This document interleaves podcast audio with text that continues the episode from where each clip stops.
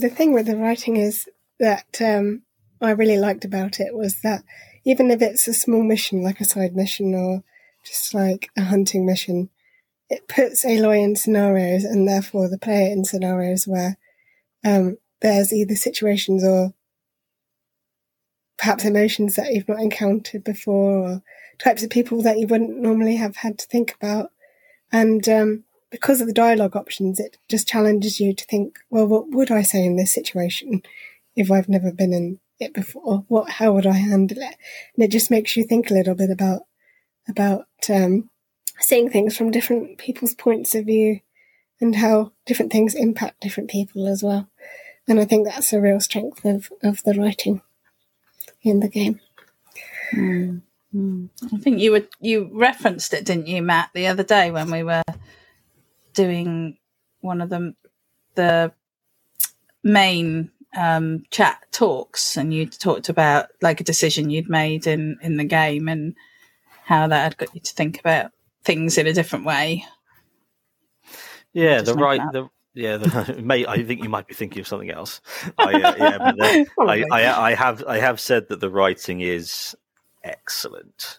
Mm. Really, what I said the other day that it's got one of the best teams of writers working on it, um, and I'm gonna, I'm, I am afraid I'm gonna have to go back to cutting them down a peg because it's necessary. I at the very start they have a like a the pre the the credits the opening credits sequence, and I look at the names, and they probably have fifty names, and all but three of them were men, mm. and just go you can make men can make incredible things. A team that is 50, 47 men and three women can still make amazing things, but you have to be aware that's the Christopher Nolan complex is that you have to look and go, how is this going to translate down to what we do?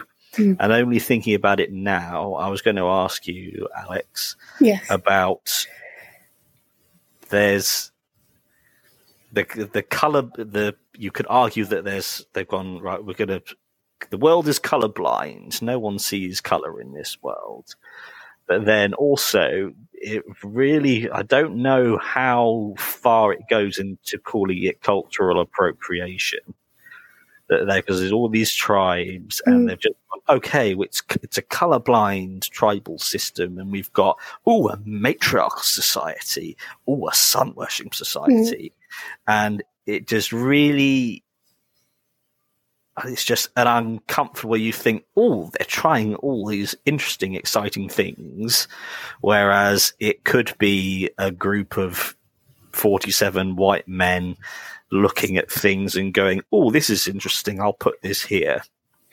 Could be, yeah. It's interesting to think about.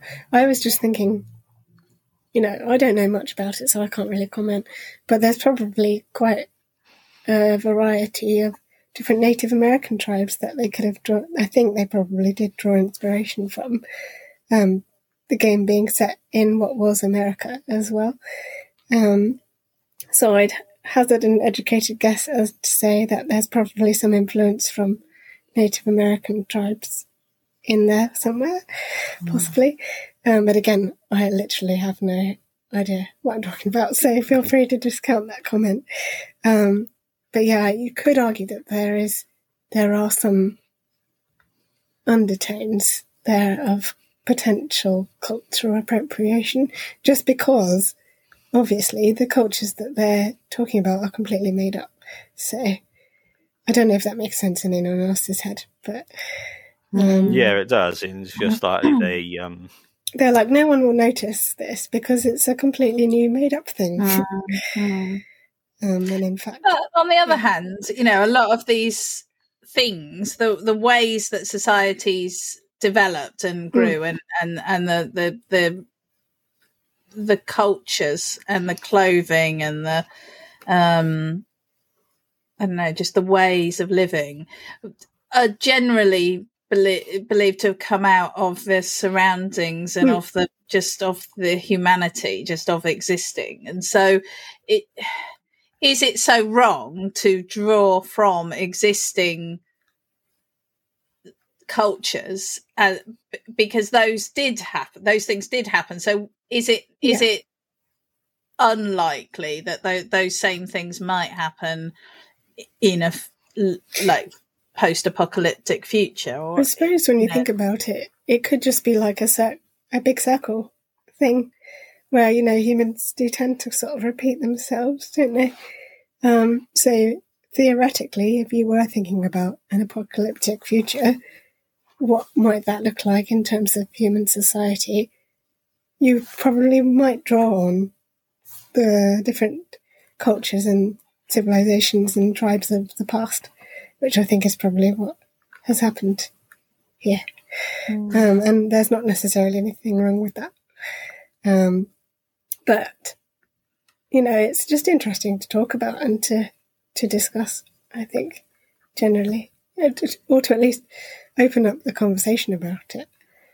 Um, I think it's a really, yeah, I think it's yeah. a really um, interesting thing, especially what you were saying, Matt, about the the um, people behind the scenes, like the people that mm. actually make in the game, are not demonstrating the diversity that we are seeing in the game. So therefore, there there there does become that uneasy feeling about how much of this is just performative, how much of this mm. is just sort of you know, like, oh, well, we know people like, you know, we'll just throw that in there. Or as you were saying, you know, this idea of, sort of color blindness and the idea that like, it doesn't matter in the future, no one will care about these things, which is quite dismissive mm. of the hmm. fact that we have, have that going on. Although yeah. you definitely have, um, slavery in the game hmm. and, mm. you know, coming into other tribes and taking people away and all of that going on. So perhaps, perhaps that was their way of trying to discuss these issues without doing it in a way that's too I don't know too well, you know, we all game for an escape. you know, yeah. so there's got to be a bit. It can't be. It can't be too serious. I I think it's really interesting, and I think the fact that they are not that the team who are making it is not diverse is definitely means that it brings all of that into question, mm. whether or not that's a justifiable position.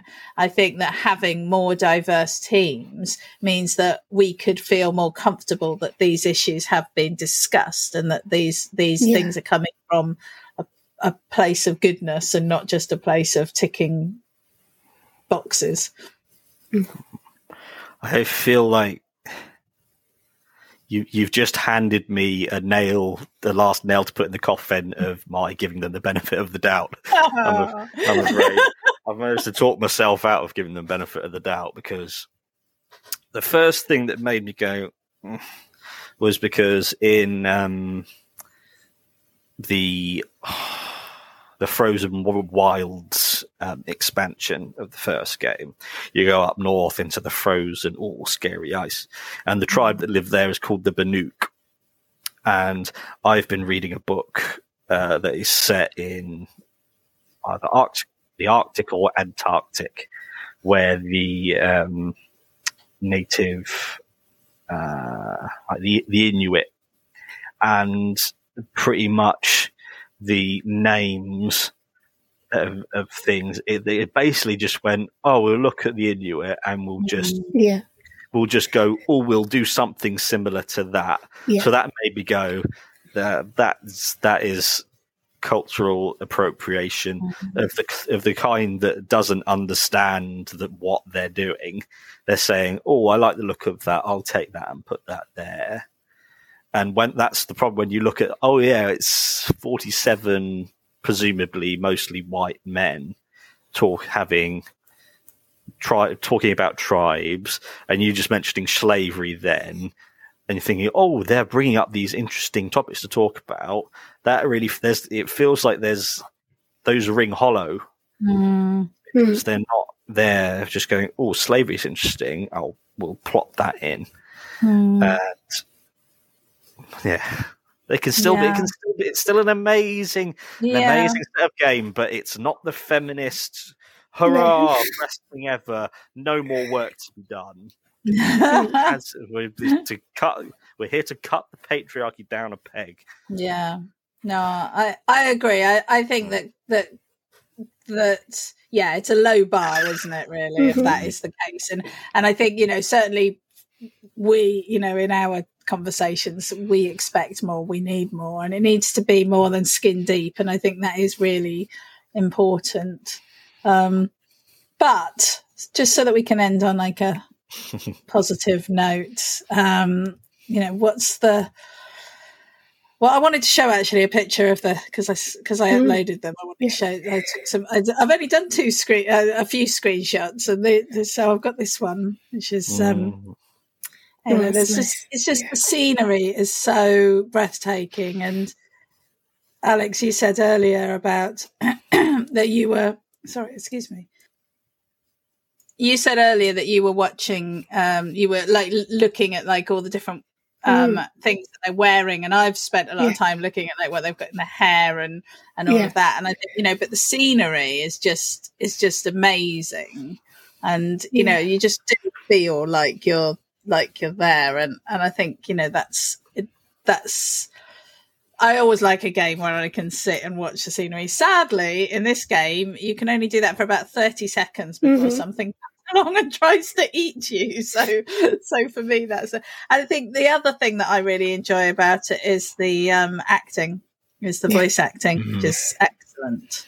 Mm, It is. um, so, Mm. anyone else want to come in with some their favourite bits? I have a, I have a final three like game improvement things that I only discovered in my second playthrough. I've mentioned them both to you, but I will give them out for the um to help the masses as they as they watch this video. Uh, first is you can when you want to stealth strike or override a machine, you can sprint up and slide in from any direction and attack or and and or override them like as you sprint in even if they notice you. So you don't have to always creep up. Very you can actually be very very ballsy about it. Um, second if you're riding on an animal and you're on a road if you let go of the controls it follows the road you're on and that I keep that- doing that, and my uh, and my horse thing just keeps veering off, and I'm like, I'm not touching anything. I'm doing what Matt said. No, you just need to make sure you're face facing down the road cantering and then and then just step away from the So keyboard. yeah, it should be should be fine. And then the third thing, the preparation for your generally. So we've talked about this before. What PC players are missing out on is the haptic feedback of the controller. Wait until you ride a bristleback with holding onto the controller. It is absolutely like you're holding onto the animal itself the haptic the haptic feedback in this game is truly it's revolutionary and so i can give them credit for that well done Mm. Well, I might That's do the sequel on on the PS5. Yeah, should. yeah because you'll have to wait like three years yeah. for it to come out on pc Mm. Yeah, yeah. Yeah.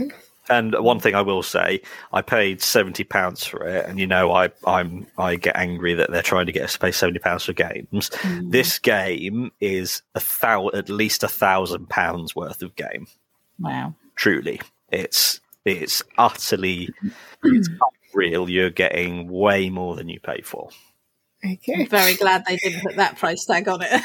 yeah Yeah. Yeah. There are some benefits to being, you know, like me and like getting everything very late in the Mm. day. I mean, I always true. get every. I I think all games should be around fifteen pounds or free. Yeah. communist what about you, Alex? Is there uh, any? Well, Stand I, out. I just um, yeah, just how how sort of alive the world feels and how dangerous the world feels as well is is something I haven't experienced in many games. So it's not a feeling I'm always 100% comfortable with all the time, especially when I'm just trying to relax by a fire. Mm-hmm. And, Yeah. you know, they're, they're just like around everywhere, and you're like, I can't stay still, have to keep moving. But in a way, that makes the experience better because it feels more realistic and more sort of like you know, it, it is a dangerous place to be living in a post-apocalyptic world full of machines that are trying to kill you. Of course, it's going to feel like that. But uh, yeah, no, definitely, just the whole thing, the whole package is amazing. And talking about it has made me want to go back and try and finish it. So hopefully, soon, someday soon, I will, and then I'll enjoy the delights of Horizon Forbidden West. Mm. Well, before we do the um, FemPat um, rating for the game, um, I just wanted to ask you, Matt, actually, just off the back of what you've just been saying, do you think that if the media hadn't picked this up as a feminist, you know, masterpiece, that you would have felt less critical of it? Do you think you would have felt that? Um, yeah, how do you think that would have influenced do you think you would have felt that it had had that it was progress if but not whereas i think you you seem more critical of it than Well, I, I I, would have felt. I, just like with the with the Matrix, you can't unsee the patriarchy, Yeah. and so and you can't you can't. It's hard to to turn the feminist lens off, but Mm. because it's especially because it's a game, I cast a, a feminist, a more feminist general eye over most things now. Mm. But because we're talking, we we happen to be talking about it for an episode. I just looked at it through my feminist lens for a bit, which is exactly what we do Mm. here. Um, I was uh, the only reason I was focusing on um, the the feminist hurrah was just because you mentioned that, that Yes. headline. I was I would have I would have gone, yeah, this is this is great, this is progress, this is good, this is fantastic, and and then I I might not have been so uh, effusive uh, with my criticism if I hadn't heard about that uh, yeah that title. Yeah. But yeah, so I I would have everything that I've said I still believe, yes but I Hmm. but I was just it added a bit more fizz to it because Yeah, of no, I think- hearing I- the headline. I think that's a really valid point, though, isn't it? Because it's like when these games are sort of self-congratulatory, Yes. Yeah. then then it makes you look at it in a more negative way, actually. And it's I think, so, and I think you, were- I think the point that you made when at right at the start of that that sort of issue about you know like that is setting the bar so low. If that is if that is it then you know that is a problem. So i i think that's a, was a really good point. I just wanted to to clarify that Yeah. really and um, right. So this is matt's matt's thing. So i'm going to let you explain it. I'll put it back on the screen. There you go. So, for anyone who is here for the first time, this is the Gaming the System FemPat Index, the Feminist Patriarchal Index, where we take a game and we ask, does this game represent a move towards feminist utopia and progress or a regression working? Well, doesn't necessarily have to be working. The extent to which it's taking us backwards, or is it just keeping everything the same? Mm-hmm. Who would like mm-hmm. to go first in their I with think their I would say it's somewhere between feminist utopia and the S of status, but maybe a little bit closer to the S than not. I don't know how. so to like six dashes in yeah, yeah, maybe. get some numbers yeah. on this now. Yeah. Yeah, we're going to that get these. Okay. Um, yeah, I would. I would probably. I mean, I'm earlier on in the game, so I'm still very like bright-eyed and sparkly. so I think I'd move myself one more dash towards feminist utopia. I think it's good that we've got a, a. I think she. I think she is attractive, but I think she's not classically attractive, and so therefore I think that is a step in the right direction. Um, yeah. I I think I'd put it just above the the S and the T in feminist utopia. I should put status quo underneath because then we could sort of measure I'll, I'll think of something. This we'll we'll have a, a fempat Mark II.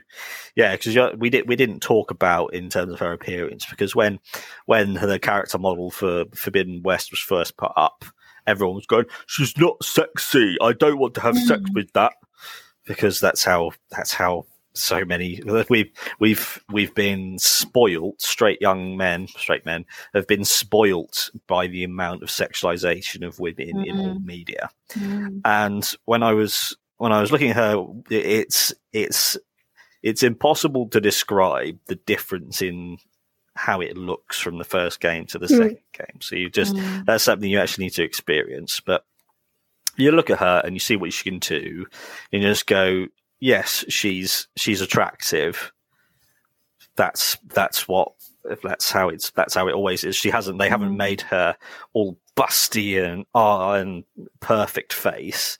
They've just made her attractive, but then it's what she can do, Hmm. and then you take as with as with anyone who is extremely skilled at something, that shines through them and makes them makes them glow. Mm. And so that's why beauty can be found anywhere. It's the thing Mm. behind it that that makes it glow. yeah. And so that's that's a place where that's again that was a quote unquote bold decision, but Mm. one that that you can okay, well done, you can have that one. yeah. Yeah. Well, that was interesting though, Matt, because you put uh, put it higher than me and um, Alex. Mm. So I talked you out, I talked you both out You it. talked us down, yeah.